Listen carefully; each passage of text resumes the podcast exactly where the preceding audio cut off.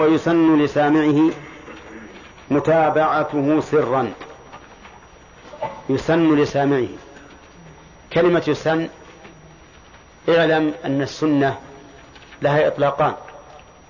إطلاق اصطلاحي عند الفقهاء وإطلاق شرعي في لسان الشارع. أما عند الفقهاء فيطلقون السنة على ما يثاب فاعله ولا يعاقب تاركه. الشيء الذي إذا فعله الإنسان أثيب وإذا تركه لم يعاقب يسمى عندهم سنة. وأما في لسان الشارع فالسنة هي الطريقة التي شرعها الرسول عليه الصلاة والسلام. سواء كانت واجبة يعاقب تاركها أو لا. فقول أنس مثلا من السنة إذا تزوج الرجل البكر على الثيب قام عندها سبعا. هذه من السنة الواجبة. من السنة الواجبة. وحديث ابن مسعود من السنة وضع اليد اليمنى على اليسرى في الصلاة. هذا من السنة المستحبة. وعلى هذا فإذا وجدنا كلمة يسن أو من السنة في كلام الفقهاء فالمراد به السنة الاصطلاحية وهي التي إذا فعل الإنسان ثيب وإذا تركها لم يعاقب. يقول المؤلف يسن لسامعه أي سامع الأذان متابعته سرا. متابعته سرا يعني لا جهرا. ومتابعته معناه أن يقول كما يقول. ودليل ذلك قول النبي صلى الله عليه وسلم إذا سمعتم المؤذن فقولوا مثل ما يقول المؤذن. إذا سمعتم المؤذن فقولوا مثل ما يقول المؤذن. وقول المؤلف يسن لسامعه يشمل الذكر والأنثى لعمومه. ويشمل النداء الأول والنداء الثاني يعني لو كان المؤذنون يختلفون. فبعضهم يؤذن والبعض الثاني ما يبدأ بالأذان إلا بعد فراغ الأول. نقول يجيب الأول ويجيب الثاني. لعموم الحديث إذا سمعتم المؤذن فقولوا مثل ما يقول المؤذن. ثم هو ذكر يثاب الإنسان عليه. ولكن لو صلى ثم سمع مؤذنا بعد الصلاة فهل يجيب؟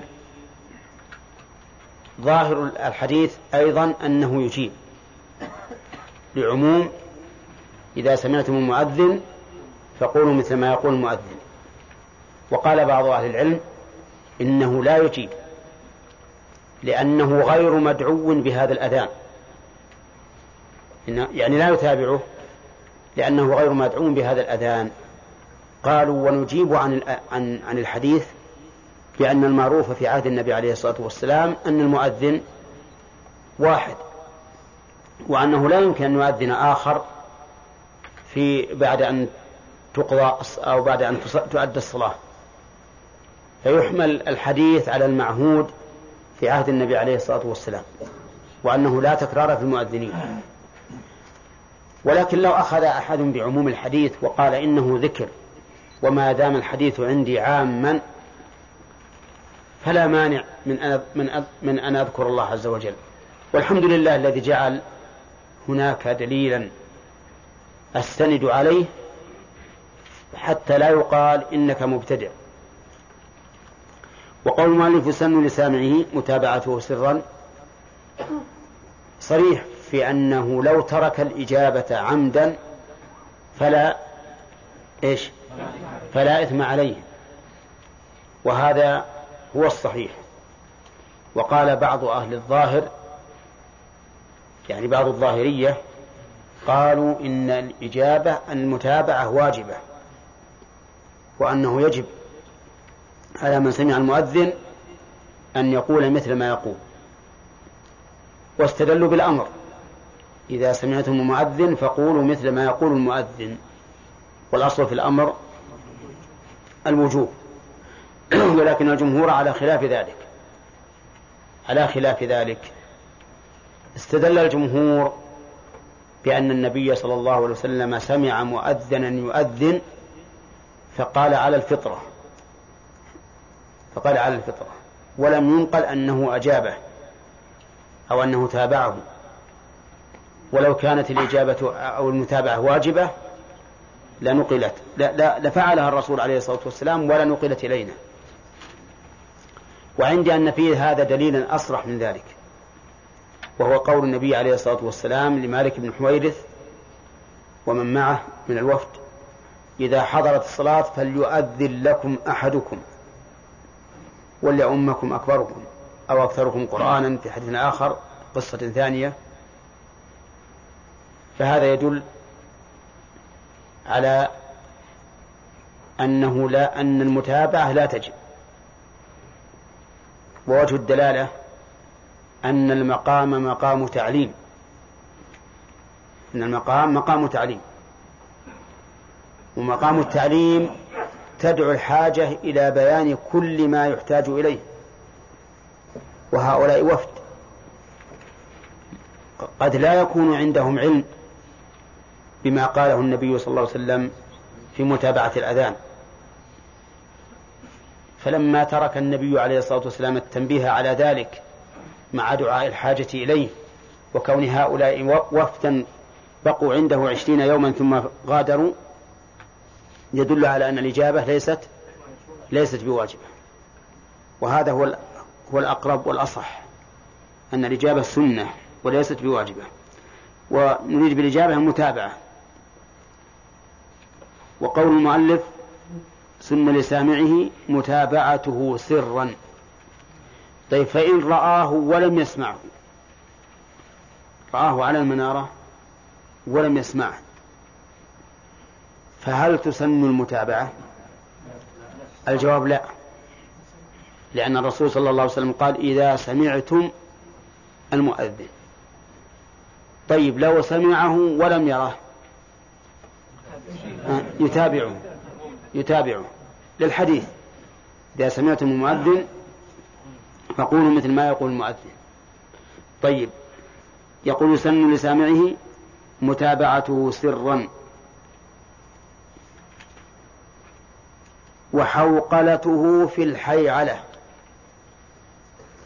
الحوقلة والحيعلة هذان مسطران مصنوعان منحوتان. مصنوعان ومنحوتان. لأن الحوقلة مصنوعة من لا حول ولا قوة إلا بالله. والحيعلة من حي على الصلاة حي على الفلاح. إذا تقول إذا قال المؤذن حي على الصلاة تقول لا حول ولا قوة إلا بالله. وإذا قال حي على الفلاح تقول لا حول ولا قوة إلا بالله. قد يقول عامي سبحان الله أقول لا حول ولا قوة إلا بالله. هل أنا ابتليت بمصيبة حتى تقولوا قل لا حول ولا قوة إلا بالله؟ ها؟ وش الجواب؟ لا. لأن العامة عندهم أن الإنسان إذا أصيب بمصيبة قال لا حول ولا قوة إلا بالله. حتى إذا جعلت تشكو عليه مثلا حال شخص أو أمر من الأمور قال لا حول ولا قوة إلا بالله. المشروع عند المصائب غير هذا. أن تقول إنا لله وإنا إليه راجعون. أما هذه الكلمة لا حول ولا قوة إلا بالله فهي فهي مشروعة عند التحمل. تحمل الأشياء. وهي كلمة استعانة وليست كلمة استرجاع. إذا فكأن المؤذن لما قال حي على الصلاة أقبل تبرأت من حولك وقوتك إلى ذي الحول والقوة وهو الله عز وجل. فاستعنت به وقل لا حول ولا قوة إلا بالله. وهذا من باب التوسل بذكر حال الداعي. وأظن مر علينا أن من أقسام التوسل في الدعاء أن يذكر الإنسان حاله وأنه في حاجة إلى الله. فإذا قلت لا حول ولا قوة إلا بالله كأنك تقول أنا ما ما عندي حول ولا قوة إلا بالله. إن أعانني فأنا أقوم بما بما ينبغي أن أقوم به. وإن وإن لم يعني ووكلني إلى نفسي فإنه يكلني, يكلني إلى ضعف وعجز وعورة. طيب. لا حول ولا قوة إلا بالله. ما هو الحول؟ قال العلماء الحول بمعنى التحول. يعني لا تحول من حال إلى حال إلا بالله عز وجل. والقوة معناه القوة يعني القدرة على الشيء بل هي أخص من القدرة. يعني أنا لا أستطيع التحول ولا أقوى على التحول إلا بمعونة الله ولهذا نقول إن نلبى في قوله إلا بالله للاستعانة للاستعانة. كل إنسان لا يستطيع أن يتحول من حال إلى حال سواء من طاعة من معصية إلى طاعة أو من طاعة إلى أفضل منها لا يستطيع إلا إلا بالله عز وجل ولا يقوى على ذلك إلا بالله. إذا فهذه الجملة في جواب حي على الصلاة حي على الفلاح. كلمة استعانة يستعين الإنسان بالله على إجابة هذا المؤذن. وسبق لنا أن قوله حي على الفلاح بعد قول حي على الصلاة تعميم بعد تخصيص. تعميم بعد تخصيص. أو هو دعاء إلى النتيجة والثواب بعد الدعاء إلى الصلاة. كأنه قال أقبل إلى الصلاة فإذا صليت نلت الفلاح. وأيا كان سواء الأول أو الثاني فإن, فإن إجابته أن تقول لا حول ولا قوة إلا بالله. في إجابة المؤذن أو متابعته فيه دليل على رحمة الله عز وجل وسعة فضله. لأن المؤذنين فوزي. المؤذنين لما نالوا ما نالوه من من أجل الأذان شرع لغير المؤذن إيش؟ أن يتابعه لينال أجرا كما نال المؤذن أجرا. ولهذا نظائر في الحج الحجاج يوم النحر يذبحون الهدايا. وغير الحاج والشرع لهم الأضاحي. حتى لا يحرم الناس الذين حرموا من الحج من من من جنس أعمال الحج. الحجاج إذا أحرموا تركوا الترفه. لا يحلقون الشعور أو بالأخص شعر الرأس. وغير الحجاج من أهل الأضاحي كذلك أيضا. لا يأخذون من شعورهم ولا من أظفارهم ولا من أبشارهم شيئا. وهذا يدلك على سعة رحمة الله عز وجل وعلى شمول هذه الشريعة وأنها لم تدع أحدا بدون شيء حتى لا يقول أحد أنا حرمت من الخير. نعم ويقول ويقول وقوله بعد فراغه اللهم رب هذه الدعوة. الحقيقة أن المؤلف اقتصر في الدعاء الذي بعد الأذان. وإلا ينبغي بعد الأذان أن تصلي على النبي عليه الصلاة والسلام بعد انتهاء الأذان. ثم تقول اللهم رب هذه الدعوة إلى آخره. وفي أثناء الأذان إذا قال المؤذن أشهد أن لا إله إلا الله أشهد أن محمد رسول الله وأجبته تقول بعد ذلك رضيت بالله ربا وبالمحمد رسولا وبالإسلام دينا. كما هو ظاهر رواية مسلم حيث قال من قال حين يسمع النداء أشهد أن لا إله إلا الله وأشهد أن محمد رسول الله رضيت بالله ربا وبالإسلام دينا وبمحمد رسولا. في رواية ابن رمح أحد رجال الإسناد من قال وأنا أشهد وفي قوله وأنا أشهد دليل على أنه يقولها عقب قول المؤذن أشهد أن لا إله إلا الله لأن الواو حرف عطف. فيعطف قوله على قول المؤذن. طيب إذن فيه ذكر مشروع أثناء الأذان وهو إيش؟ لا في أثناء الأذان رضيت بالله ربا وبالإسلام دينا هذا بعد التشهدين. بعد الأذان الصلاة على النبي صلى الله عليه وسلم وقوله اللهم رب هذه الدعوة التامة والصلاة القائمة. اللهم رب هذه الدعوة التامة. ما هي الدعوة التامة؟ الأذان. الأذان لأنه دعوة حي على الصلاة حي على الفلاح. ووصفها بالتامة لاشتمالها على تعظيم الله وتوحيده والشهادة بالرسالة والدعوة إلى الخير. فهي جامعة بين التعظيم والتوحيد والدعوة إلى الخير. ولهذا وصفها بأنها تامة. وقولها اللهم رب مر علينا أظن عدة مرات إعراب اللهم. وقلنا إنه منادى. حذفت منه ياء الندى. وعوض عنها الميم. وجعلت الميم بعد لفظ الجلالة تيمنا وتبركا بالابتداء بالجلالة. واختير لفظ الميم دون غيره من الحروف ها؟ للدلالة على الجمع. كأن الداعي يجمع قلبه على على ربه عز وجل وعلى ما يريد أن يدعوه به. طيب وقوله رب هذه الدعوة التامة. قد يقول قائل لماذا كانت الله بالضم ورب بالفتح؟ نقول لأن الله علم منادى فيبنى على الضم. ورب مضاف فيكون منصوبا. لأن المنادى أو ما وقع بدلا منه إذا كان مضافا فإنه يكون منصوبا. وقول رب هذه الدعوة التامة رب وش معنى رب هنا؟ بمعنى خالق ولا بمعنى صاحب ولا إيش؟ ها؟ ها؟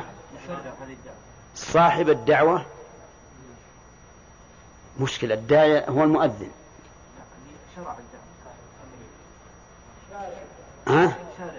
الشارع المسؤول من يسأل الله. ما يستقيم المسألة عن الدعوة. طيب عندنا الآن رب بمعنى صاحب ثاني رب بمعنى خالق. نعم. رب بمعنى شارع مشرع هذه الدعوة. إذا بمعنى صاحب يعني صاحبها الذي شرعها. كذا.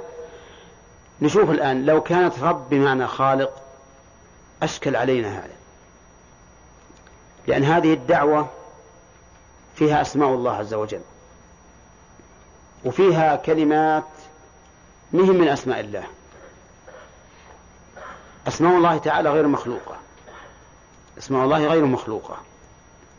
لأنها من الكلام الذي أخبر به عن نفسه عز وجل وكلامه غير مخلوق. لكن لو قال إنه إنه خالق الدعوة باعتبار تلفظ المؤذن بها فإن لفظ الإنسان مخلوق حتى وإن لفظ بغير مخلوق فإن لفظه مخلوق والملفوظ به إذا كان الملفوظ غير مخلوق فهو غير مخلوق. يعني مثل القرآن إذا تكلم به الإنسان نقول لفظه وحركات لسانه وشفتيه وحنجرته هذه مخلوقة لكن الملفوظ به هذا غير مخلوق. إذا إذا فسرنا رب بمعنى خالق على تقدير اللفظ الذي هو فعل المؤذن فهذا لا إشكال فيه. طيب إذا قلنا بأن رب ما تضاف لغير إلا لمخلوق فإنه يرد علينا سبحان ربك رب العزة عما يصفون.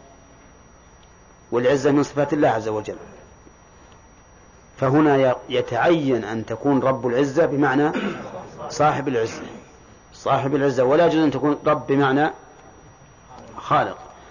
طيب رب هذه الدعوة التامة والصلاة القائمة. ها ورب هذه الصلاة القائمة. طيب هذه الصلاة القائمة المشار إليه لا بد أن يكون محسوسا قابلا للإشارة.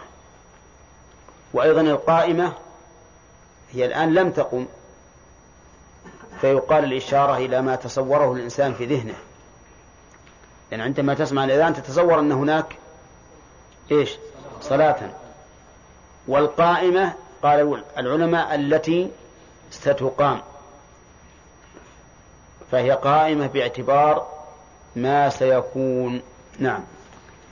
قال آت محمدا الوسيلة والفضيلة. آتي بمعنى أعطي. وهي تنصب مفعولين. ليس أصلهما المبتدا والخبر. المفعول الأول هنا محمدا والوسيلة هي المفعول الثاني. ما الفرق بين آتي وبين أتي؟ ائتي بمعنى؟ لا. بمعنى جئ. بمعنى جئ. ها؟ أن ائتي القوم الظالمين. يعني جئهم. وأما آتي فهي بمعنى أعطي. وكذلك آتى أي أعطى وأتى أي جاء. طيب. قال آتي محمدا الوسيلة. محمد هو رسول الله صلوات الله وسلامه عليه القرشي الهاشمي خاتم النبيين. كما قال الله تعالى ما كان محمد أبا أحد من رجالكم ولكن رسول الله وخاتم النبيين. فهو صلى الله عليه وسلم خاتم النبيين. فيقول آت محمدا الوسيلة والفضيلة. الوسيلة بينها الرسول عليه الصلاة والسلام أنها درجة في الجنة. لا ينبغي أن تكون إلا لعبد من عباد الله. قال وأرجو أن أكون أنا هو. ولهذا نحن ندعو الله له ليتحقق له ما رجاه صلى الله عليه وسلم. نعم. طيب. و... وأما الفضيلة فالفضيلة هي المنقبة العالية التي لا يشارك فيها أحد. نعم.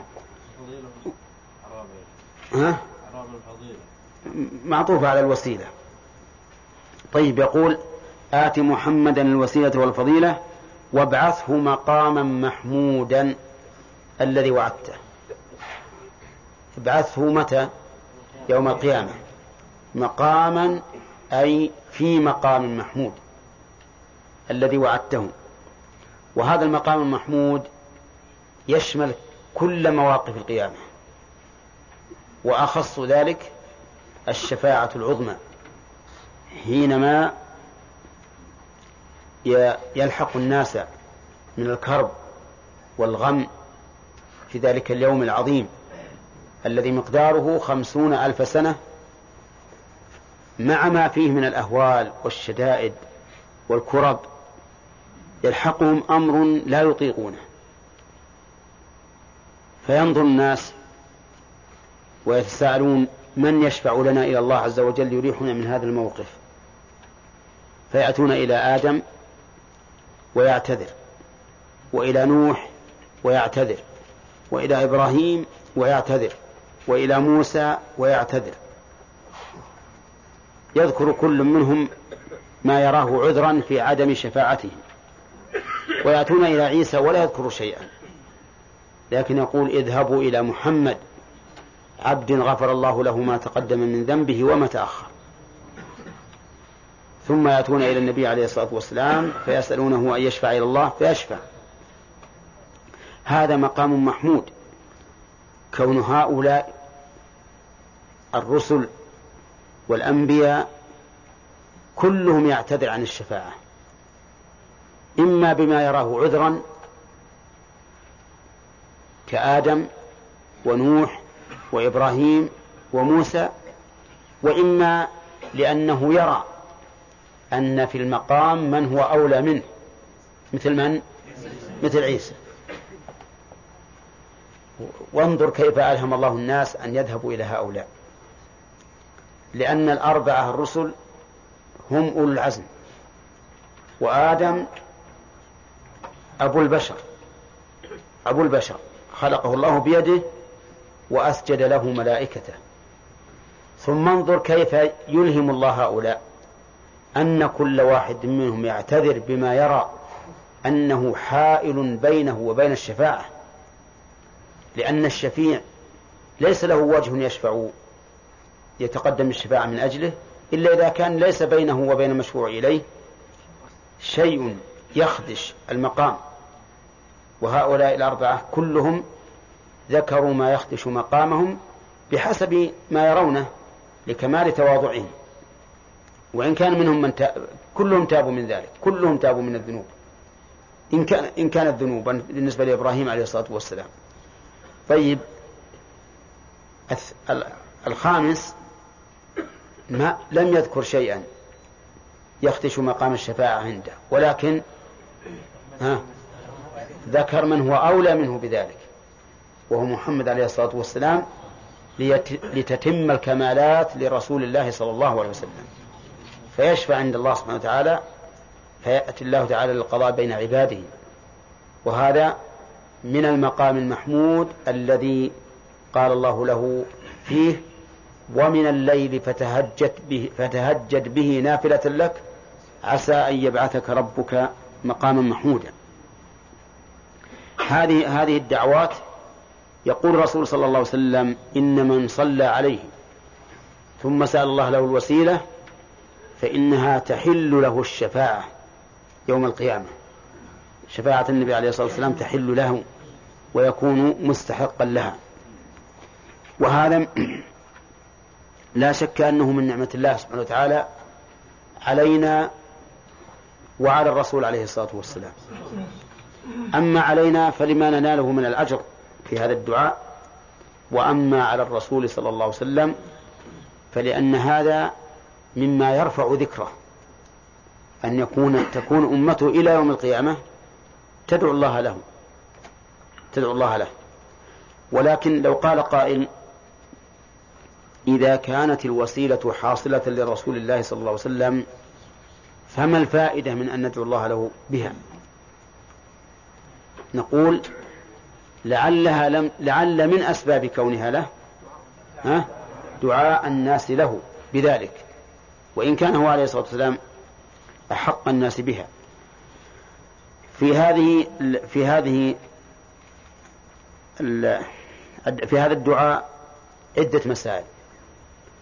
المسألة الأولى أن النبي صلى الله عليه وسلم بشر لا يملك لنفسه نفعا ولا ضرا. وجهه؟ أننا أمرنا بالدعاء له. ثانيا أن الرسول عليه الصلاة والسلام أفضل الخلق. لأن الوسيلة لا تحصل إلا له. خاصة. ومعلوم أن الجزاء على قدر قيمة المجزي. يرفع الله الذين آمنوا منكم والذين أوتوا العلم درجات وفيه أيضا إشكال وهو قوله آت محمدا الوسيلة. لماذا لم نقل أو لماذا لا يش... لم يشرع أن يقال آت رسول الله الوسيلة؟ بل قيل. بل قيل آت محمدا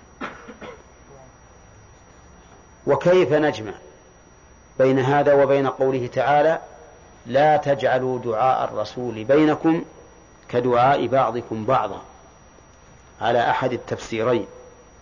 في أن المعنى لا تنادونه لا تنادوه باسمه كما ينادي بعضكم بعضا.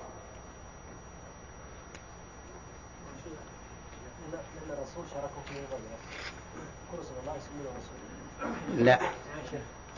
نعم. لأن هذا هذا الدعاء هو هو النبي صلى الله عليه وسلم شرعه. فوجب علينا الاقتداء يعني اتباع ما شرعه نعم. فيه بيان افتقاره إلى الله عز وجل.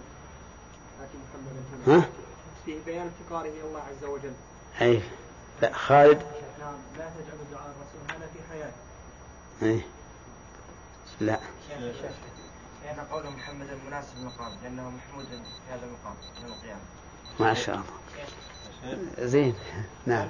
هذا ما دعانا نعم. ندعو الله. إي. ولا دعانا لا خطبنا ولا دعانا يعني معناه إذا يفرق بين الخبر وبين الدعاء ولا لا؟ بين الخبر وبين الدعاء. فمثلا عندما ندعوه يعني وطبعا في حياتها الآن ما ما يمكن ندعوها الآن. نقول يا رسول الله ما نقول يا محمد؟ ولهذا لا يقول أحد في خطاب الرسول عليه الصلاة والسلام يا محمد إلا من الأعراب الذين لم يعرفوا حدود ما أنزل الله على رسوله. أما في باب الإخبار فهذا لا بأس به. قال الله تعالى ما كان محمد أبا أحد من رجالكم. ونحن نقول أيضا اللهم صل على محمد وعلى آل محمد. ما نقول طيب ما نقول اللهم صل على رسول الله؟ أو نقولها؟ ها؟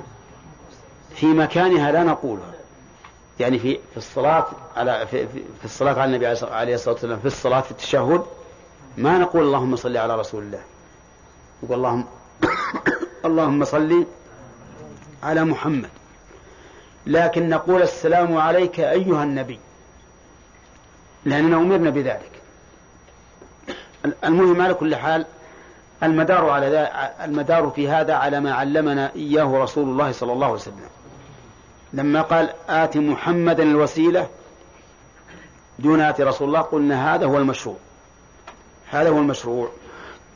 ولا يعارض الآية. وفي الآية قول آخر لا تجعلوا دعاء الرسول بينكم كدعاء بعضكم بعضا. أنه من باب إضافة المصدر إلى فاعله لا إلى مفعوله. تصورت هذا؟ على التقدير الأول دعاء الرسول من باب إضافة المصدر إلى مفعوله. يعني دعاءكم الرسول. في قول آخر إنه أنه من باب إضافة المصدر إلى فاعله. ها؟ آه، يعني دعاء الرسول إياكم. يعني لا تجعلوا دعاء الرسول إذا دعاكم كدعاء بعضكم بعضا. إن شئتم أجبتم وإن شئتم لم تجيبوا. بل يجب عليكم أن تجيبوا ولهذا كان من خصائص الرسول عليه الصلاة والسلام أنه إذا نادى الإنسان ولو في الصلاة وجبت إجابته. نعم. ما انتهى الوقت. نعم نعم. إيه، الدرس الآتي مراجعة إن شاء الله. ها؟ إي نعم. الزيادة انك لا تخلو الميعاد. هذه الزيادة اختلف فيها المحدثون هل هي ثابتة أو ليست بثابتة. والظاهر فمنهم من قال إنه أنها غير ثابتة لشذورها لأن أكثر الذين رووا الحديث لم يوردوا هذه الكلمة. قالوا والمقام يقتضي أن لا تحذف لأنه مقام دعاء وثناء. وما, وما كان على هذا السبيل فإنه لا يجوز حذفه لأنه متعبد به.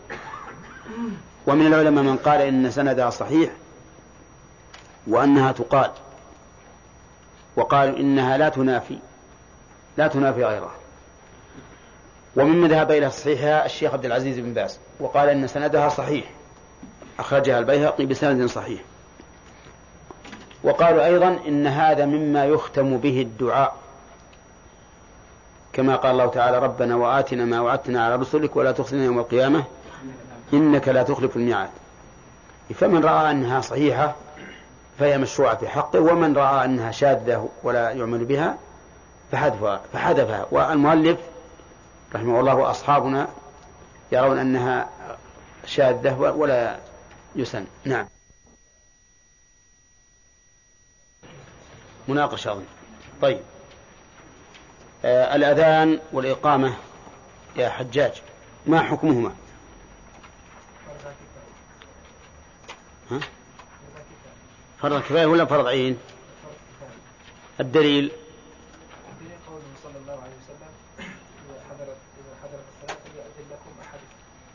وجه الدلالة قال أحدكم فلتؤذنوا وتقيموا فقال فليأذن لكم أحدكم والدليل على الوجوب. الدليل على الوجوب. الدليل على الوجوب قالوا فليؤذن لكم هي الدلالة في إيش؟ في أي شيء الدلالة؟ طيب فليؤذن. وش وجه الدلالة أحدكم وش وجه الدلالة من كلمة فليؤذن وجه الدلالة أن- أنه لو, لو لم يكن واجبا مم. ما يعني ما قال فليؤذن. فليؤذن لكم أحدكم لا قال ف... فأذنوا. لا فأذنوا تصير واجب على على الكل. وين الأمر؟ فليؤذن. اللام لام الأمر. إيه صح. وجه الدلالة الأمر المستفاد من لام الأمر في قوله فليؤذن لكم أحدكم. طيب. هل ورد الأذان على صفات متعددة؟ ورد على نعم. 15 جملة مم. ومنها طيب ما موقفنا من هذه الوجوه المتعددة؟ من الترجيع. ال- ال- ما موقفنا من هذه الوجوه المتعددة؟ نأتي بها جميعا بس عند آه، أوقات مناسبة. التشيا فتنة فنلتزم بما هو بين الناس أما إن كان في مثلا آه، مع- آه، مع طلبة علم. نأتي بها جميعا. يعني إذن الأفضل أن نأتي بكل وجه ولا بها جميعا؟ كل وقت آه، مخصوص له. يعني بمعنى نؤذن أولا أذان بلال ثم أذان أبي محذورة في آن واحد. آه، آه. يعني نأتي بها على الوجوه الواردة لكن مو جميعا. طيب. وما قيده به من خوف الفتنة؟ هذا صحيح. طيب. يشترط للأذان شروط منها زيادة. لا لا.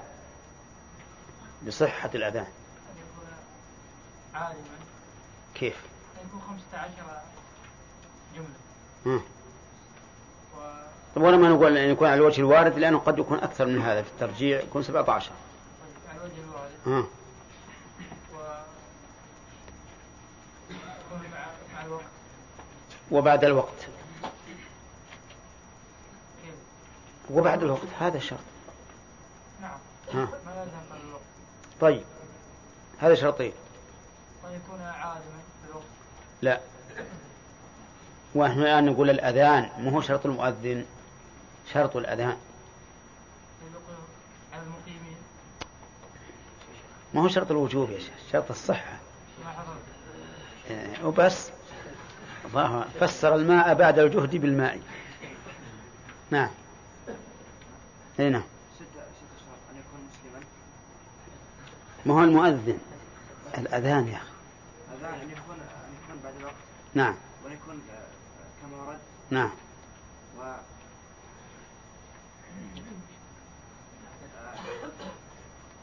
آه. عبد الله؟ يكون متواليا متواليا أن يكون من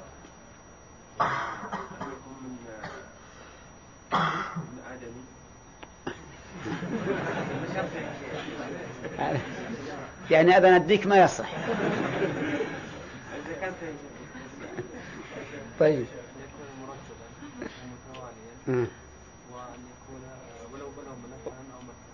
وعلى الصفة الواردة وبعد الوقت هذه أربعة. ها.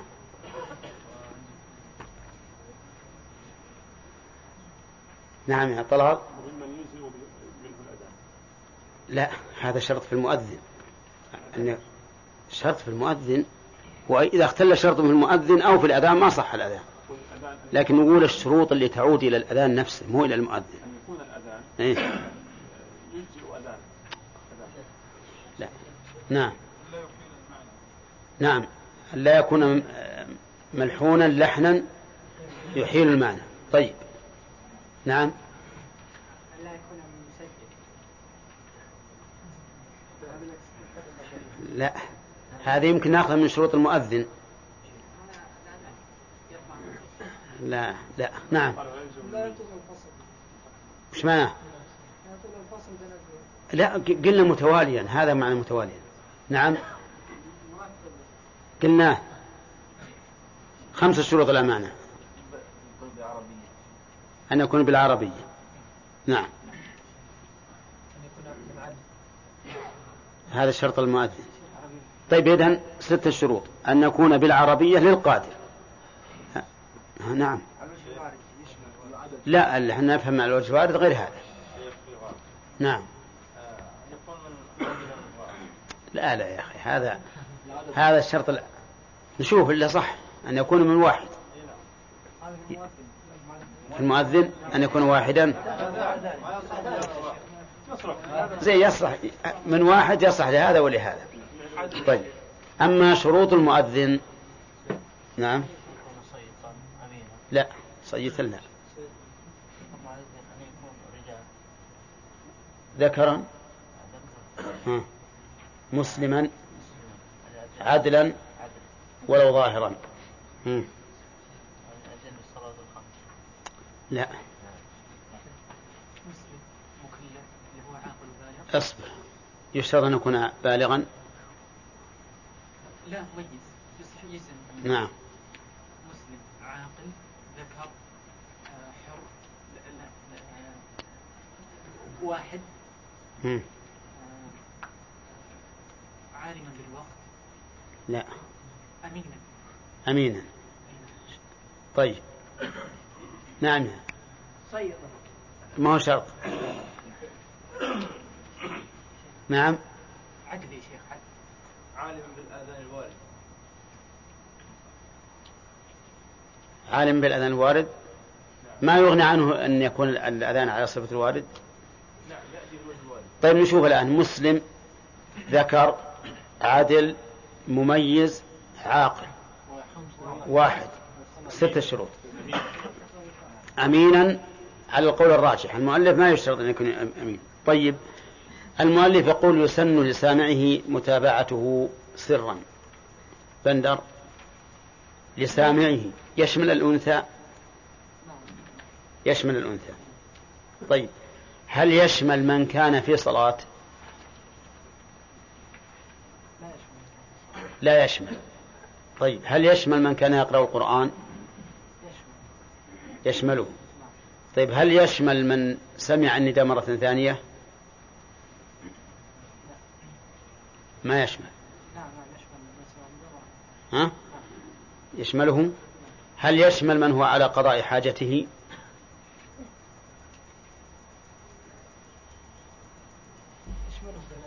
ها؟ إيه يشمله اذا إذا أخذنا بعمومه نشوف لأن حل كلام العلماء نأخذ بعمومه. يشمل الأنثى والصغير ومن لا يجب عليه حضور الجماعة ومن كان قد صلى ومن سمعه ثانية كذا ومن كان يصلي ومن كان على قضاء حاجته ومن كان يأكل ومن كان يشرب ومن كان يتلو قرآنا أو يراجع. المهم أنه عام في كل الأحوال. كذا ولا لا؟ طيب. ها؟ طيب بقينا إذا كان على قضاء حاجته قال أهل العلم إنه يستثنى من ذلك. يستثنى من ذلك. لأن هذا المقام ليس مقام ذكر. هذا المقام ليس مقام ذكر. والمصلي قالوا يستثنى من ذلك محمد لأن لأن النبي صلى الله عليه وسلم قال إن في الصلاة لشغلا. وهو مشغول بأذكار الصلاة. وقال شيخ الإسلام بل يجيب المصلي المؤذن. يجيب المؤذن للعموم ولأنه ذكر وجد سببه في, في الصلاة فكان مشروعا كما لو عطس المصلي. فإنه ها؟ يحمد الله. لكن قد يقال إن بين حمد الله عند العطاس وبين إجابة المؤذن فرقا. ما هو الفرق؟ إي نعم الطول وإشغال المصلي أكثر لأن المصلي إذا كان سيتابع سوف يجعل باله إلى المؤذن فينشغل انشغالا كثيرا في الصلاة وربما يكون في أثناء قراءة الفاتحة. فيخل فيها بالموالاة لغير سبب مشروع. فالراجح أن يقال إنه إن المصلي لا لا يجيب المؤذن أيضا. لا يجيب المؤذن. والذي على حاجته لا يجيب المؤذن. ولكن هل يقضيانه أم لا؟ المشهور من المذهب أنهما يقضيانه. مشهور من المذهب أنهما يقضيانه. لأن لأن السبب وجد لكن وجد المانع فمنع فإذا زال المانع ارتفع طيب ننتقل إلى شروط الصلاة نعم إذا قضى إن شاء الله ما الراجح أنه إذا قضى فلا حرج نعم يسمع مثلا يعني لازم يتابع إيه لا. يعني يقطع يقطع القرآن من أجل المتابعة. بادي لا يبدأ بالأول. يبدأ بالأول يتابع الأول. أول من يسمع. ويتابع من نفسه بعدين. كيف يتابع من نفسه؟ يتابع نفسه لأنه ما يسمع. خلاص تعدى في السياق ماشي معه. آه. إذا تعداه ينتقل للثاني. لا كيف؟ يبي يروح كلهم يروح يبي يتعداهم كلهم على كل حال ما دام يسمع يتبع وإذا لم يسمع سقط عنه. طيب بقينا في لو قال قائل أيما أفضل الأذان أو أو القرآن؟ قلنا لا شك أن القرآن أفضل. ولكن كل ذكر في موضعه يكون فعله أفضل من فعل الذكر الآخر. مهم من الذكر الآخر. لاحظوا التعبير. ما نقول الأذان أفضل من القرآن. نقول إجابة المؤذن أفضل من قراءة القرآن. لاحظ. إحنا نبي نقابل الآن فعل بفعل. ولا مفعول بمفعول ها؟ فعل بفعل.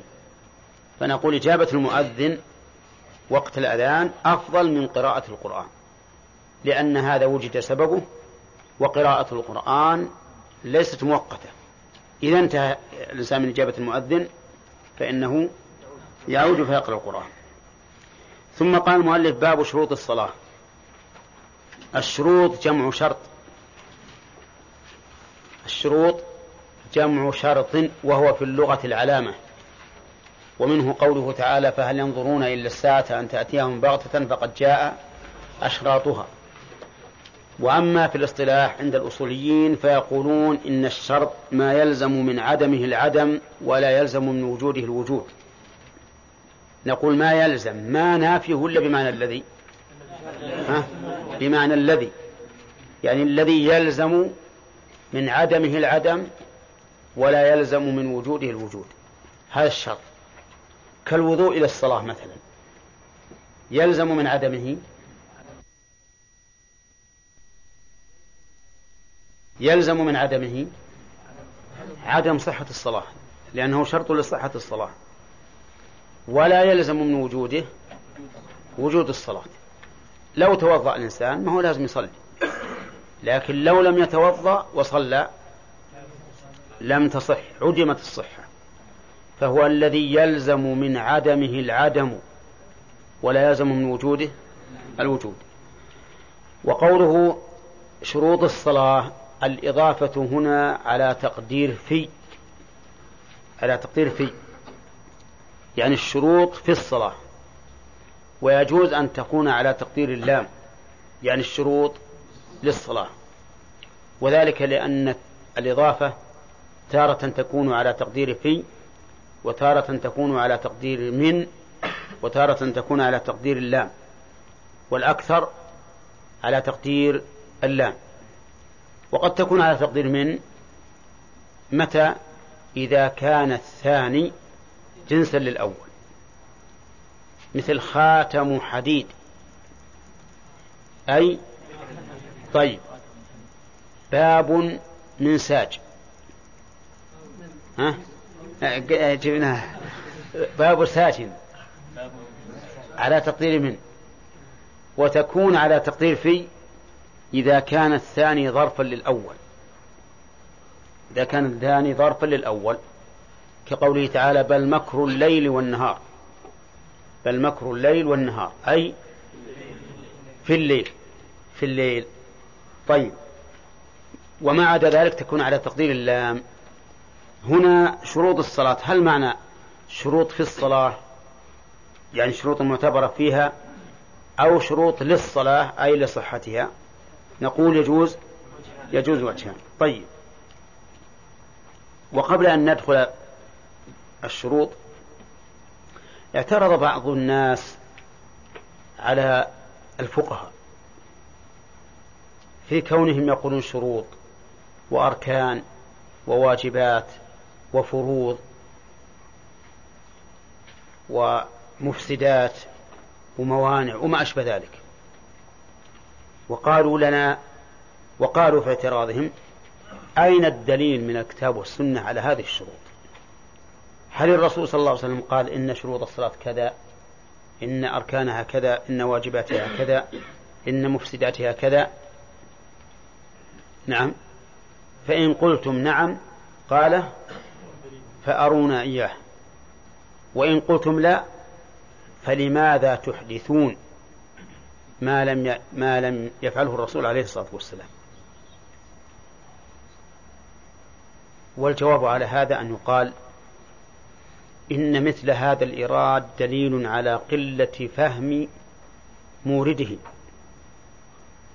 وأنه لا يفرق بين الغاية والوسيلة. فالعلماء لما جاءوا بالشروط والأركان والواجبات والموانع والمفسدات وما أشبهها ما أتوا بشيء زائد على الشر. غاية ما هنالك أنهم صنفوا ما دل عليه الشرع ليكون ذلك أقرب إلى حصر العلوم وجمعها وبالتالي إلى فهمها. فهم يصنعون هذا لا تعبدا بذلك ولا زيادة على شريعة, شريعة الله وإنما تقريبا للشريعة. والوسائل لا أحكام المقاصد. كما أن المسلمين ما زالوا وإلى الآن يبنون المدارس ويؤلفون الكتب وينسخونها. وحدث في الأزمنة الأخيرة مطابع تطبع. نعم. لو قال قائل ليش ليش تدخل كتابك المطبعة؟ الناس يكتبون بأيديهم في عهد الرسول صلى الله عليه وسلم. ليش تكتب أنت بالمطبعة؟ ليش إذا جاء أعطاك واحد كتاب تبي تنقره تروح تعطيها المصور يصوره؟ نعم. لماذا لا تكتبه أنت؟ هذا هذا النقل اللي كان معروف عند عند السلام ماذا نقول؟ نقول كما قلنا قبل. هذه مسائل يسرها الله عز وجل للعباد لتقرب إليهم العلوم. والعلماء والحمد لله ما زادوا على شريعة الله ولا نقصوا منها وغاية ما يكون أنهم إيش؟ بوبوها فمثلا إذا قال الرسول صلى الله عليه وسلم لا يقبل الله صلاة بغير طهور. كل يفهم الآن أنه إذا صلى بغير طهور فصلاته باطلة إذا الطهور ها؟ الطهور شرط لصحة الصلاة. لا لا فرق بين أقول يشترط لصحة الصلاة أن يتطهر الإنسان فإن لم يتطهر فلا صلاة له. أليس كذلك؟ ما زدنا الآن. ما زدنا. طيب صلى إنسان في المقبرة؟ قلنا صلاتك صحيح فاسدة. من مبطلات الصلاة أن يصليها الإنسان في المقبرة. طيب الرسول قال كذا. قال من مبطلات الصلاة أن يصليها الإنسان في المقبرة؟ ما قاله. لكن قال الأرض كلها مسجد إلا المقبرة والحمام. إذا نعرف لو صلى الإنسان في المقبرة ها صلاته باطلة. وحينئذ نقول لا اعتراض على صنيع الفقهاء رحمهم الله في هذا. بل هذا من الصنع الذي يشكرون عليه. لما فيه من تقريب شريعة الله لعباد الله. أي نعم. شروط الصلاة يقول المؤلف شروطها قبلها. شروطها قبلها. يعني شروطها ما يجب قبلها ولا تصح إلا به. الأركان توافق الشروط في أن الصلاة لا تصح إلا بها. لكن تخالفها في أن الشروط قبلها لأن الشروط قبلها. هذا واحد. وثانيا أن الشروط مستمرة من قبل الدخول إلى آخر الصلاة. والأركان ينتقل من ركن إلى ركن. ينتقل من ركن إلى ركن. الركوع لا القيام الركوع الرفع منه السجود الجلوس وهكذا. نعم فهذا هو الفرق. ثالثا الفرق الثالث الأركان تتركب منها ماهية الصلاة بخلاف الشروط. فستر العورة مثلا بالثوب الثوب ما تتركب منه ماهية الصلاة لكنه لا بد من لا بد في في الصلاة منه. فهذه فروق كم؟ ثلاثة بين الشروط والأركان. تتفق في إيش؟ في أن الصلاة لا تصح إلا بها وتختلف في هذه الأمور الثلاثة قال شروطها قبلها منها الوقت من هذه للتبعيض وهو يدل يعني هذا التعبير يدل على أن هناك شروطا أخرى وهو كذلك. فمنها الوقت والإسلام شرط ولا لا؟ العقل التمييز. شرط. هذه ثلاث شروط لم يذكرها المؤلف رحمه الله. لم يذكرها المؤلف. لماذا؟ لأن هذه الشروط معروفة للناس. كل عبادة ما تصح إلا بإسلام وعقل وتمييز. كل عبادة. نعم. إلا الزكاة فقد سبق أنها تلزم المجنون والصغير على القول الراجح. منها الوقت الدليل على اشتراط الوقت قوله تعالى فإذا اطمأننتم فأقيموا الصلاة إن الصلاة كانت على المؤمنين كتابا موقوتا. الشاهد؟ موقوتا مؤقتا بوقت.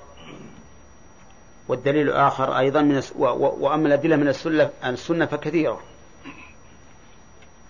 دليل من السنة كثيرة. قال النبي عليه الصلاة والسلام وقت الظهر إذا زالت الشمس وكان ظل الرجل كطوله ما لم يحضر وقت العصر. والأدلة كثيرة شهيرة. إذن الوقت لا تصح الصلاة قبل الوقت بإجماع المسلمين. بالإجماع.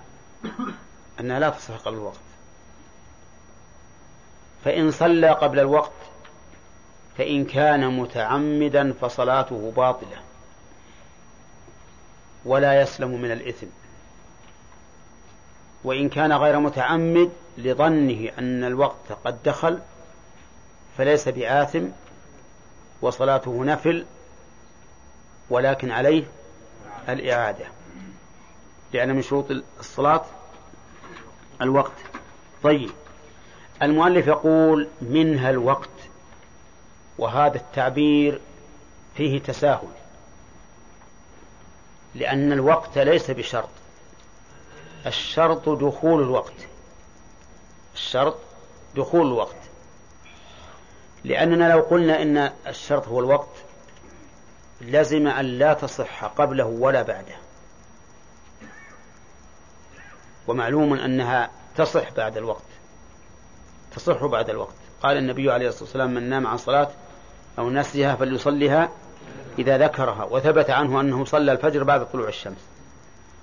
فإذا يكون تحرير العبارة أن يقال منها دخول الوقت. طيب. قلت أنا إنها لا تصح قبل الوقت بالإجماع وهل تصح بعده؟ إن كان الإنسان معذورا فإنها تصح بالنص والإجماع. أما بالنص فبالقرآن والسنة. وأما الإجماع فمعلوم. هل في القرآن ما يدل على أن الصلاة تصح بعد الوقت للمعذور؟ لا. لما قال الرسول صلى الله عليه وسلم من نام عن صلاة أو نسيها فليصليها إذا ذكرها تلا وأقم الصلاة لذكري. وتلاوته للآية استشهاد بها. والسنة كما علمت من نام عن صلاة أو نسيها فليصليها إذا ذكرها. طيب هل تصح بعده مع عدم العذر؟ جمهور أهل العلم على أنها تصح بعده مع الإثم والصحيح أنها لا تصح بعده إذا لم يكن عذر وأن من تعمد خروج ألو... وأن من تعمد الصلاة بعد خروج الوقت فإن صلاته لا تصح لو صلى ألف مرة. لأن الله حدد من كذا إلى كذا. طيب إذا تعمدت أن يكون خارج الوقت هل أتيت بأمر الله؟ لا. وقد قال النبي عليه الصلاة والسلام من عمل عملا ليس عليه أمرنا فهو رد. إذا فتكون الصلاة مردودة. قد يشكل على بعض الطلبة يقول كيف إذا كان معذور؟ تلزمونه بأن يصلي بعد الوقت؟ وإذا تعمد تقول لا صلي. شلون هذا؟ المتعمد يلزم بالصلاة من باب أولى.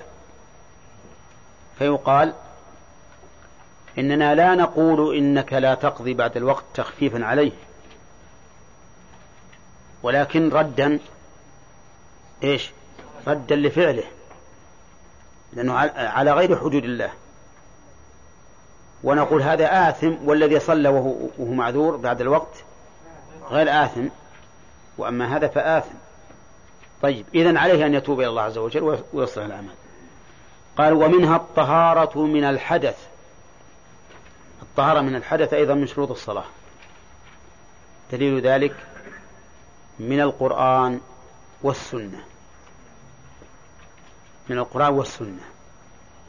من القرآن قال الله تعالى يا أيها الذين آمنوا إذا قمتم إلى الصلاة فاصلوا وجوهكم إلى قوله ما يريد الله ليجعل عليكم من حرج ولكن يريد ليطهركم وليتم نعمته عليكم لعلكم تشكرون.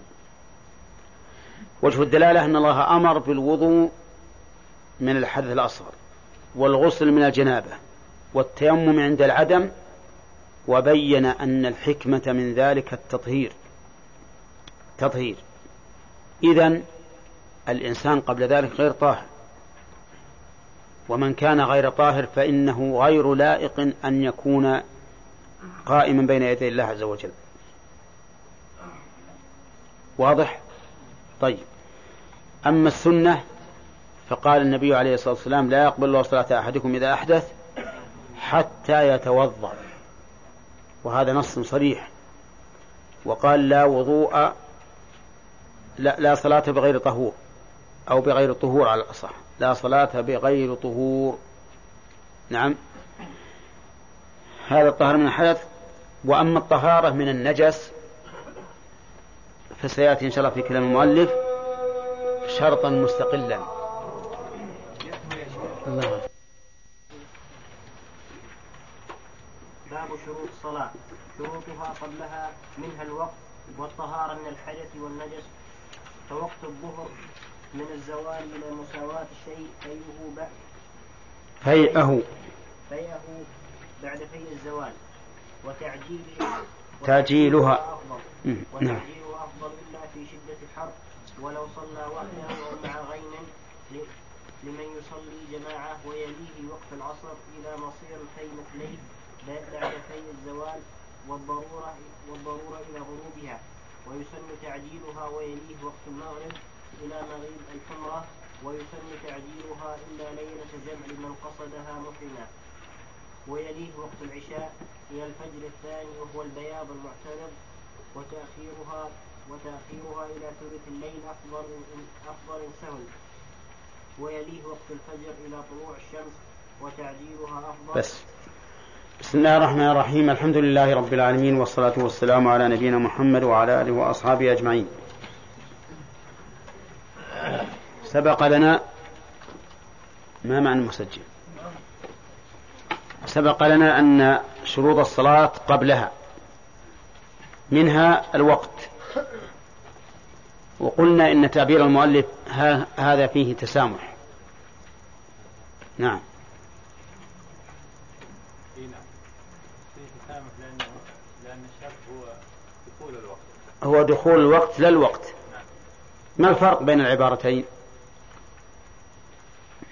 بين الوقت ودخول الوقت. نعم. يعني الوقت هو إذا قلنا من شروطها الوقت أو من شروطها دخول الوقت. يعني من شروطها الوقت يعني لازم يجي الوقت كله ثم نصلي. إيه. لا. هذا هدف. لا. ما حضرت؟ ها؟ حاضر؟ إيه. نعم خالد. نعم إذا قلنا الوقت فإنه يلزم من قول المؤلف هذا من قولنا إذا قلنا الوقت. نعم. لا قبل الوقت ولا بعده طيب. وهي تصح بعد الوقت. وتصح بعد الوقت. وإذا قلنا دخول الوقت صارت تصح. صارت لا تصح قبله وتصح فيه وبعده. طيب. واضح الفرق يا أحمد. إذا قلنا من شرطها الوقت معناها أنها لا تصح إلا في الوقت فلا تصح بعده مع أنها تصح بعده من نام عن صلاة من فليصلي ذكرها وإذا قلنا دخول الوقت صارت لا تصح قبله وتصح فيه وبعده. واضح؟ طيب. الدليل على اشتراط الوقت لصحة الصلاة أو دخول الوقت سليم.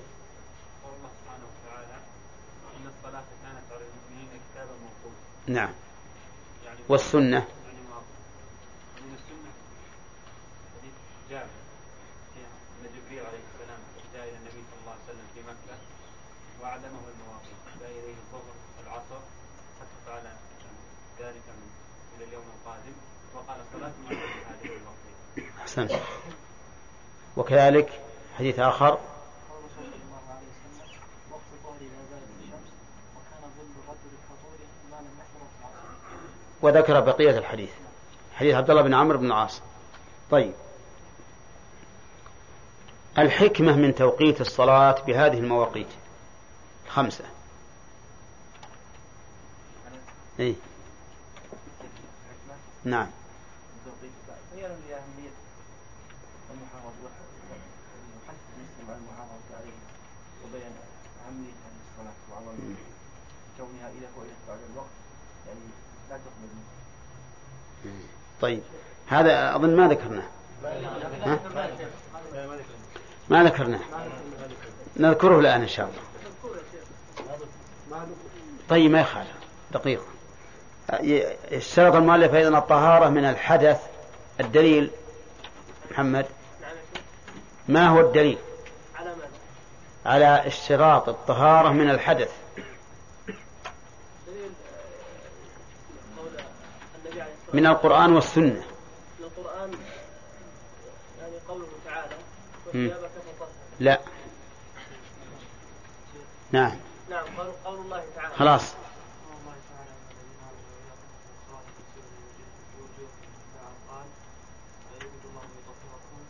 زين. قوله تعالى يا أيها الذين آمنوا إذا قمتم إلى الصلاة فاصلوا وجوهكم الآية. طيب من السنة محمد سنة قوله صلى الله عليه وسلم لا يقبل الله صلاة أحدكم إذا أحدث نعم. حتى يتوضأ. طيب أحسن. منها أيضا الطهارة من النجاسة وهذا لم نقرأه. الطهارة من النجس. شرط. طهارة من النجس ها؟ نذكرها بالمواقيت. من, من النجس الطهارة من النجس.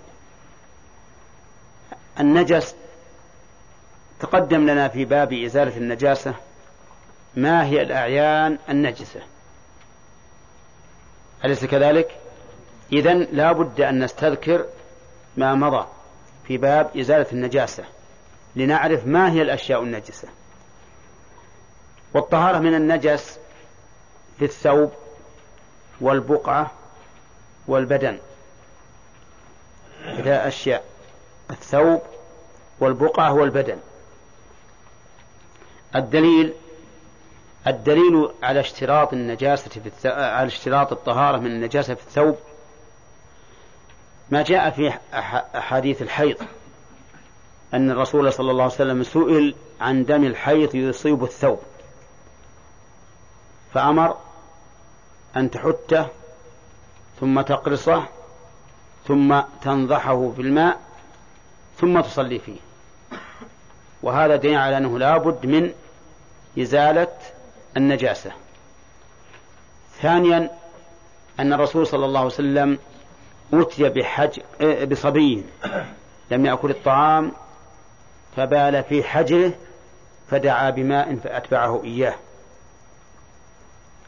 وهذا فعل والفعل لا يقوى على القول بالوجوب لكن يؤيده ما جاء في حديث الحيض. السابق. ودليل ثالث أن الرسول صلى الله عليه وسلم صلى ذات يوم بنعليه ثم خلع نعاله فخلع الصحابة نعالهم فسألهم حين انصرف من الصلاة لماذا خلعوا نعالهم؟ فقالوا رأيناك خلعت نعليك فخلعنا نعالنا فقال إن جبريل أتاني فأخبرني أن فيهما أذى أو قدرا. وهذا يدل على وجوب التخلي من النجاسة حال الصلاة في الثوب. طيب في البدن كل أحاديث الاستنجاء والاستجمار تدل على وجوب الطهارة من النجاسة. لأن الاستنجاء أو الاستجمار تطهير للمحل المحل الذي أصابته النجاسة. وكذلك أمر النبي صلى الله عليه وسلم بغسل المذي يدل على النجاسة على أنه يشترط التخلي من النجاسة. والدليل الثالث إخباره عن الرجلين اللذين يعذبان في في قبورهما بأن أحدهما كان لا يستنزه من البول. فهذه أدلة على وجوب اجتناب النجاسة في البدن في المكان. في المكان قال الله تعالى وعهدنا إلى إبراهيم وإسماعيل أن طهر بيتي للطائفين والعاكفين والركع السجود. هذا دليل. ولما بال الأعرابي في طائفة المسجد أمر النبي صلى الله عليه وسلم بماذا؟ بذنوب من ماء فأريق عليه. إذا فلا بد من اجتناب النجاسة في هذه المواطن الثلاثة وسيأتي إن شاء الله تعالى الكلام على إزالة النجاسة أو على اجتناب النجاسة مفصلا في كلام المؤلف. طيب الطهارة من الحدث والطهارة من النجس. ثم شرع المؤلف رحمه الله في بيان أوقات الصلاة تفصيلا. فقال فوقت الظهر من الزوال. بدأ بها المؤلف لأن جبريل بدأ بها حين أمن النبي صلى الله عليه وسلم. وبعض العلماء يبدأ بالفجر. يبدأ بالفجر. لأنها أول صلاة النهار ولأنها هي التي يتحقق بها بالبداءة بها ولأنها هي التي يتحقق بالبداءة بها أن تكون الصلاة أن تكون صلاة العصر إيش؟ الوسطى الوسطى.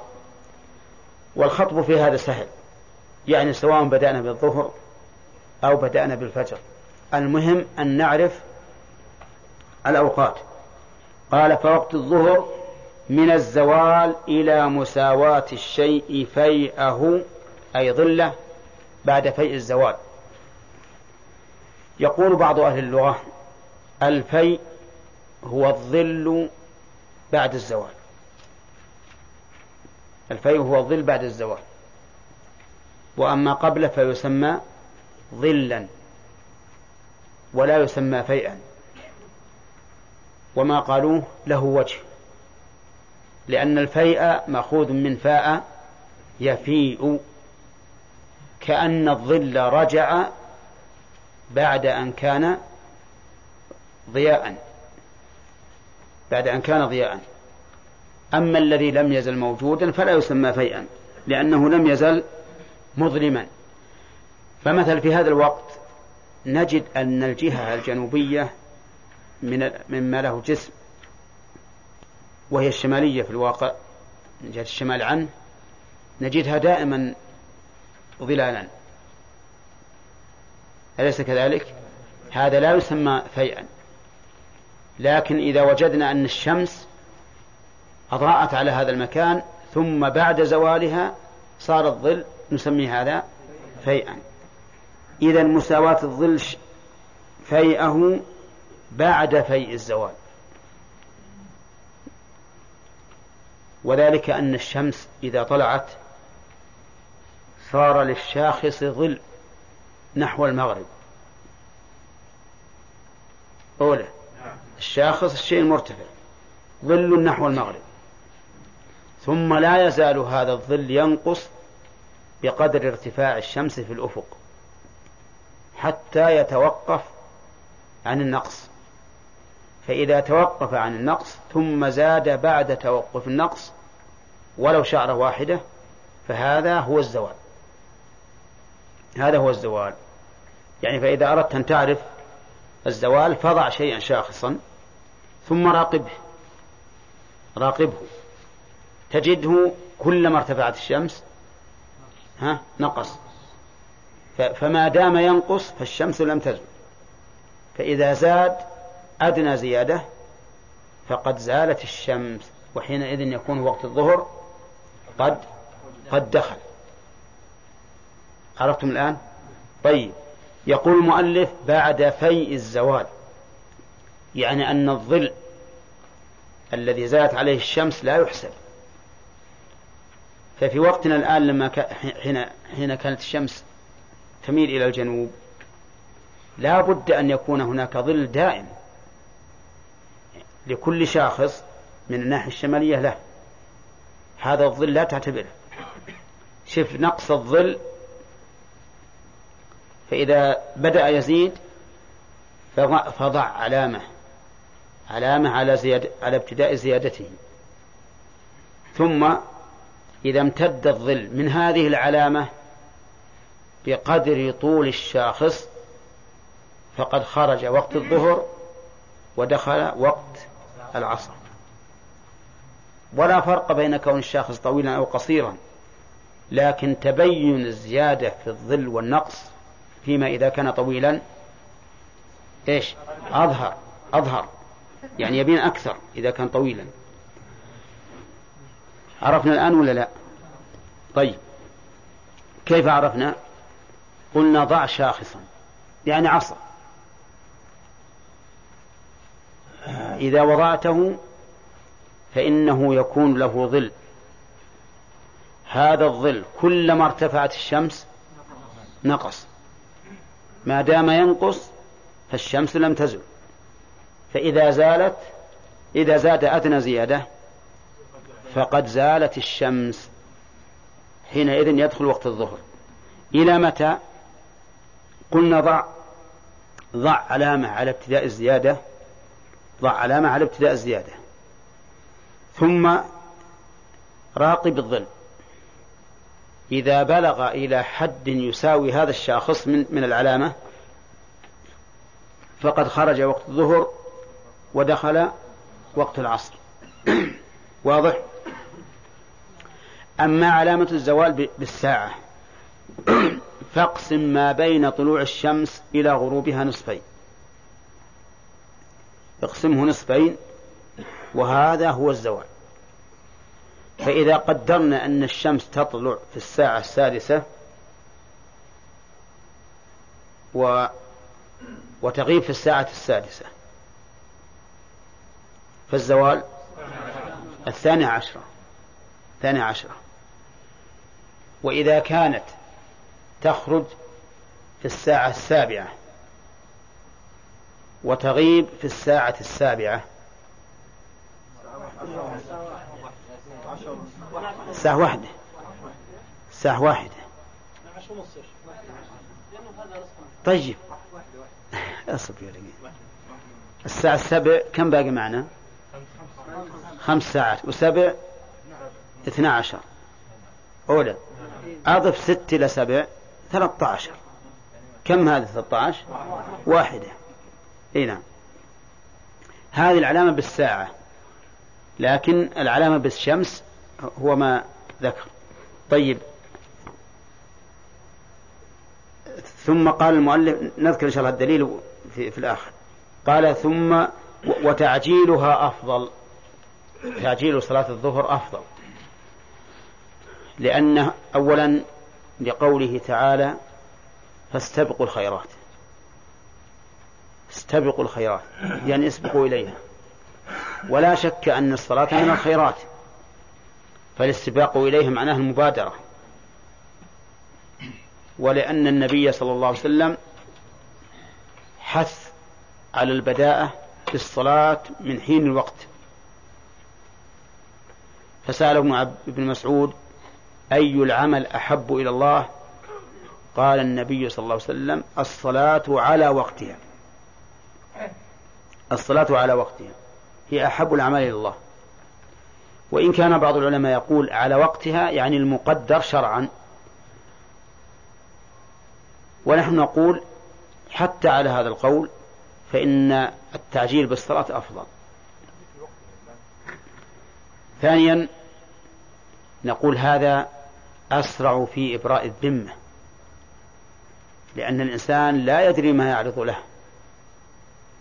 قد يكون في أول وقت نشيطا قادرا تسهل عليه العبادة ثم يمرض ويصعب عليه تصعب عليه الصلاة وربما يموت. فهذا أسرع في إبراء الذمة. وما كان أسرع في إبراء الذمة فهو أولى. فيكون تعجيلها أفضل دل عليه الدليل الأثري والنظري. قال إلا في شدة حر ففي شدة الحر الأفضل تأخيرها.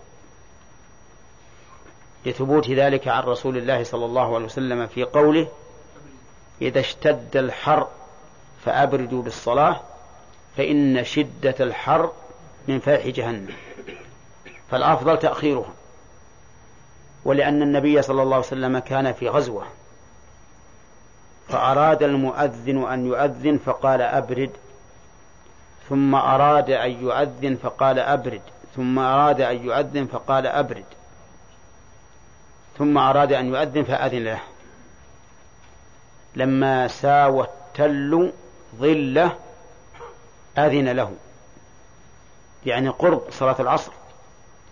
لأنه إذا ساوى ظله ما بقي يسقط من هذا الظل إلا في الزوال. وفيء الزوال في أيام الصيف وشدة الحر. طويل ولا قصير؟ ها؟ قصير. قصير جدا. بس ما أدري والله عن بعضكم ما تعرفون هذا الشيء.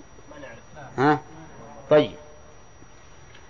فيء الزوال أنا قلت لكم إنه لابد يكون ظل من الجهة الشمالية للشاخص لأن الشمس جنوب. إذا كانت جنوب لازم يكون هناك ظل حتى لو ما زالت الشمس.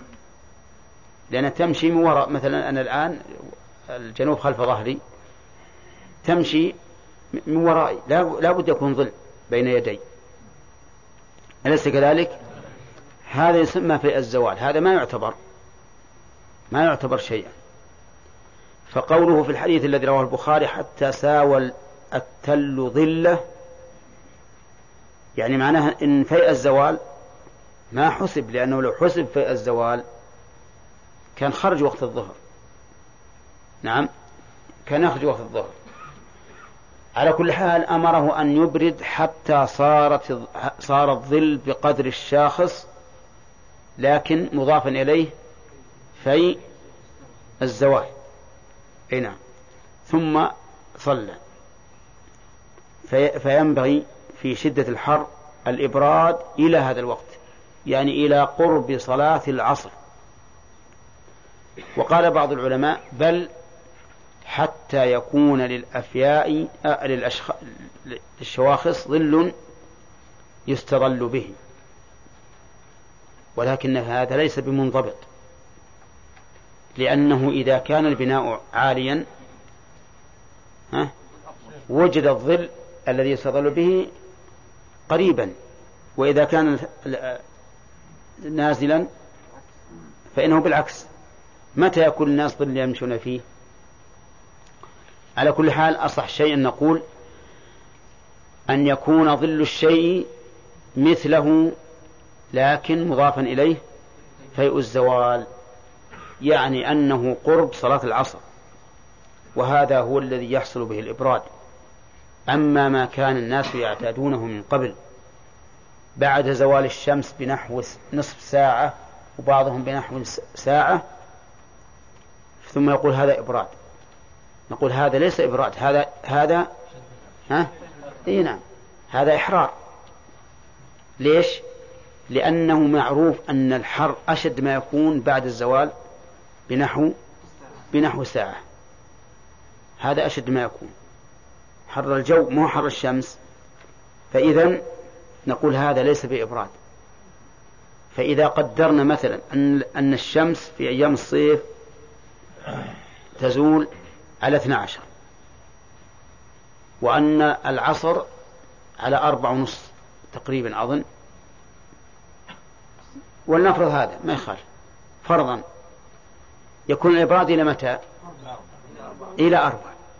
إلى أربع تقريبا. أربع ساعات. مو ساعتين. مو ساعة ونص ساعة. طيب.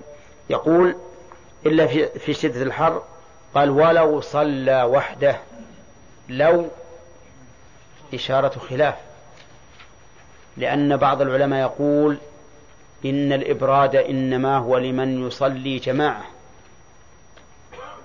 وزاد بعضهم إذا كان منزله بعيدا بحيث يتضرر بالذهاب إلى الصلاة. أفهمتم الآن؟ في قيدين. بعضهم يقول الإبراد لمن يصلي جماعة مطلقا. بعضهم يقول لمن يصلي جماعة إذا كان منزله إذا كان منزله بعيد. يعني إذا كانت المنازل بعيدة عن المسجد. وكل هذا قيد لما أطلقه الشارع. النبي عليه الصلاة والسلام قال إذا اشتد الحر فأبردوا بالصلاة والخطاب للجميع. وليس من حقنا أن نقيد ما أطلقه الشارع. ولم يعلل الرسول عليه الصلاة والسلام ذلك بأنه لمشقة الذهاب إلى إلى الصلاة. قال شدة الحر من فيح جهنم. وهذا يحصل لمن يصلي جماعة ولمن يصلي وحده. طيب وهل يدخل في ذلك النساء؟ نعم يدخل في ذلك النساء. فإنه يسن لهن الإبراد في صلاة الظهر في شدة الحر. طيب يقول أو مع غيم لمن يصلي جماعة. هل هل قوله أو مع غيم داخل تحت قوله لو أو هي مسألة مستقلة؟ ها؟ هذه مسألة مستقلة. لأن الغالب أن الغيوم تأتي في أيام الشتاء ما هي شدة الحر. وحينئذ فلا تكون داخلة تحت قوله لو يعني إلا في شدة الحر وإلا في غيم وإلا مع غيم لمن يصلي جماعة. فالأفضل التأخير. فإذا كان غيم فإنه يسن تأخيرها لمن يصلي جماعة في المسجد. لماذا؟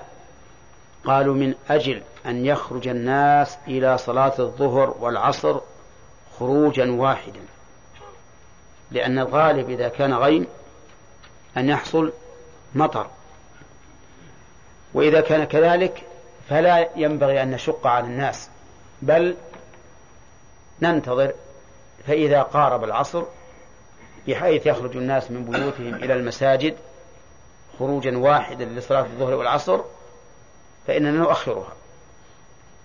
هذا ما ذهب إليه المؤلف والعلة فيه كما ش... كما سمعتم. ولكن هذه العلة عليلة. عليلة. من وجهين.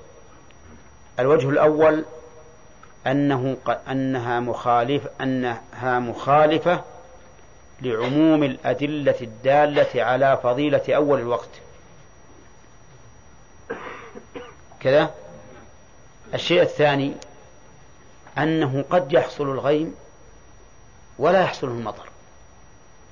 وهذا كثير. تحصل غيوم عظيمة ويتلبد الجو بالغمام ومع ذلك لا تمطر. أليس هكذا؟ طيب. وإذا كان الأمر كذلك فنقول مع الغيم لو قدرنا في شدة الحر يمكن نقول لا تبردوا لأن الغيم يمنع حرارة الشمس. فإذا هي عليلة من جهة مخالفتها لإيش؟ لعموم الأدلة الدالة على فضيلة أول وقت. وثانيا أنها تتخلف كثيرا وليس هذا أمرا مسلما كلما جاء الغيم جاء المطر. إذا فالصواب عدم استثناء هذه الصورة. وأن وأن صلاة صلاة الظهر يسن تقديمها إلا في إيش؟ في شدة الحر فقط.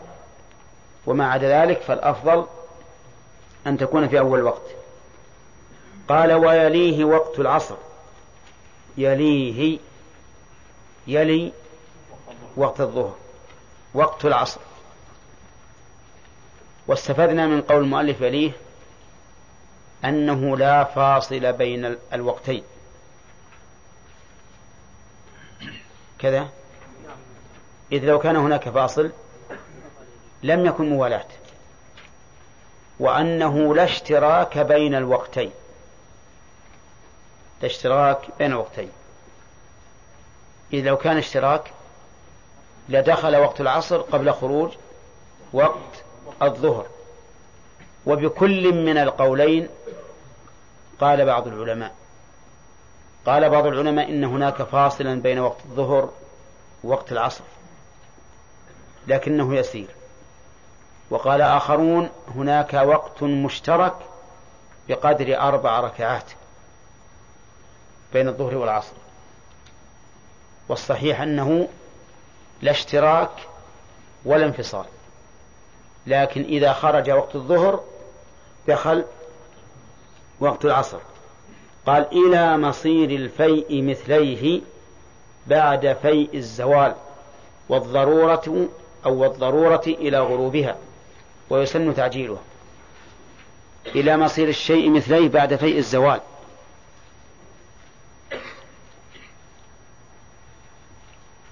انتبه. مصير الشيء مثليه بعد فيء الزوال. إحنا قلنا فيء الزوال يحتسب ولا لا؟ ها؟ ما يحسب. ابدأ منه. إذا صار الظل طول الشاخص وش يحصل؟ نهاية وقت الظهر ودخول وقت العصر. إذا كان طول الشخص مرتين نهاية وقت العصر. أي الوقتين أطول؟ لا. لا. الظهر أطول إحنا الآن حددنا. الظهر من الزوال من فيء الزوال إلى إلى مثله. العصر إلى مثليه. الظهر أطول بكثير. لأن الظل في آخر النهار أسرع. كلما دانت الشمس من الغروب كان الظل أسرع. يعني تكاد تقول الفرق الثلث. وهو كذلك. وهو كذلك. وقت الظهر طويل بالنسبة لوقت العصر. لكن وقت الضرورة إلى غروب الشمس. وقت الضرورة إلى غروب الشمس. هذا ربما يكون طويلا. ربما يكون طويلا. لننظر بالتوقيت الغروبي. التوقيت الغروبي. في أطول يوم من السنة. يؤذن الظهر الساعة خمس وسبع دقائق تقريبا وخلى خمس وخمس. خمس وخمس. ويؤذن العصر ثمان ونصف وخمس. كم الوقت؟ ثلاث ساعات ونصف. طيب من نصف خمس إلى الغروب من ثمان ونصف وخمس إلى الغروب أربع ساعات وخمس وعشرين دقيقة. إذن وقت الظهر أطول ثلاث ساعات وخمس وعشرين دقيقة. وذا كم قلنا؟ ثلاث ساعات ونصف. إذن وقت الظهر أطول حتى إلى حتى إلى الغروب. يعني أطول من وقت العصر حتى ولو كان وقت ضرورة. شوف الفرق الآن. طيب المؤلف الآن حدد وقت العصر بماذا؟ بمصير ظل, ظل كل شيء مثليه بعد في الزوال. ثم قال والضرورة إلى غروبها. يعني وقت الضرورة إلى غروبها. هل نقول الضرورة ولا الضرورة؟ ها؟ وما يلي المضافة يأتي خلف عنه في الإعراب إذا ما حذف. وربما جر الذي أبقوا كما لو كان قبل حذف ما تقدم. ربما لكن بشرط. الشرط لا يتحقق هنا فعندنا فإذا نقول الضرورة.